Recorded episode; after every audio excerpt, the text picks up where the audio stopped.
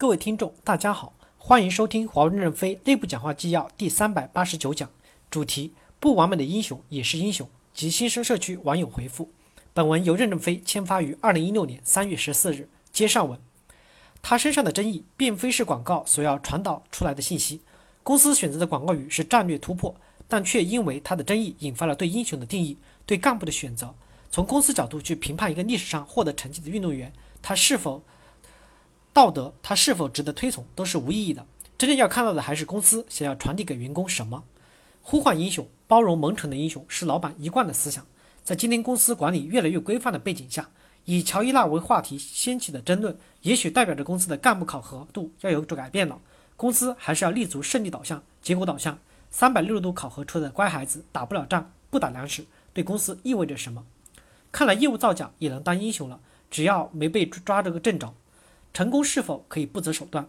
如果说乔伊娜是因为私生活不检点，甚至道德不过关，甚至曾经入狱、曾经持枪吸毒，我们都可以说他是蒙尘的英雄，因为这些和他取得的成绩无关。从他的成绩来说，但他仍是英雄，这样就讲得通了。但是如果他是禁药，那些就涉及到他违反体育竞赛规则，类似违反了 BCG。如果这都算蒙尘英雄，那么汉城奥运的第二名怎么想？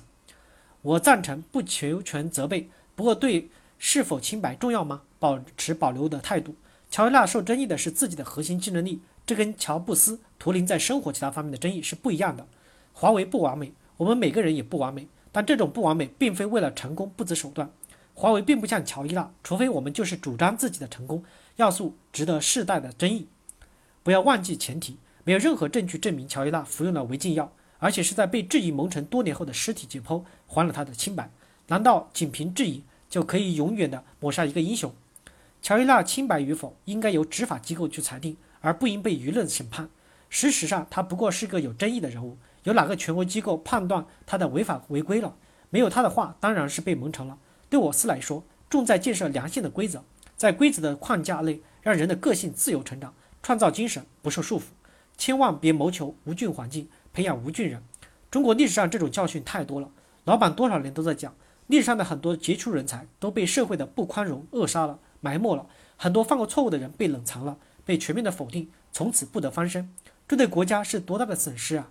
抛开乔伊娜不说，公司要传递的是，即使你在工作中犯了错，受到了质疑，主管都不应该用有色眼镜去看你，而是应该给你公平平等的机会，这才是蒙尘的英雄的含义吧。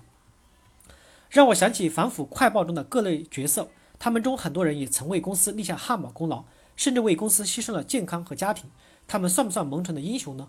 乱世出英雄，过度呼唤英雄、夸大英雄的作用，不是乱世也会制造一个乱世出来。历史是无数普通人创造出来的。首先，我丝毫不怀疑公司对于 BCG 违规和业务造假等的态度。BCG 违规、业务造假，事实清楚，错了就是错了，公司是绝对不会姑息的。如果华为连这点都不坚守了，那大家就可以一起考虑走人了。就像网友说的，没有道德底线的公司是没有前途的。其次，就算真的 BCG 违规了，业务造假了，作为当事人应该接受的惩罚也接受了，该付出的代价也付出了，他还有有他还有没有东山再起的机会？我从文中理解是有的。当然，这也得区分 BCG 违规到底是违的什么规，违了多大的规啥？此处应该具体情况具体分析，瑕不掩瑜，不让一点一时的污点成为一辈子甩不掉的包袱。改过自新之后，还有重新上路的机会，轻装上阵，再次做了成绩也是英雄。再次。蒙尘就是 BCG 违规吗？我想大部分情况下应该还不至于。现实我们面临更多的情况是过于追求完美，从而产生了人才的板结，这对于现在的华为的处境是极其危险的，倒下也是分分钟的事情。最后理解了以上部分内容，我认为乔伊娜究竟是不是蒙尘的英雄，关我们毛线不重要。蒙尘的英雄确实还是英雄，但是只是蒙尘，而不是假装是英雄。在内部，或许我们还会发文去讨论，去解释我们为什么选用这个代言人，背后的意义是什么。但是消费者会去看，会去想吗？我觉得一般人看到之后，只会简单的想起他的各种负面传闻，然后自然的引申到对我司的看法上。觉得对于客户层的宣传，还是尽量找些简单正面的例子，而不要指望消费者和客户去揣摩我们广告背后深层次的意义。个人仍然不能全部认同以上观点。乔纳所获得的冠军，就是所谓的英雄行为，没有撇清兴奋剂的困扰，普通公众很难认同。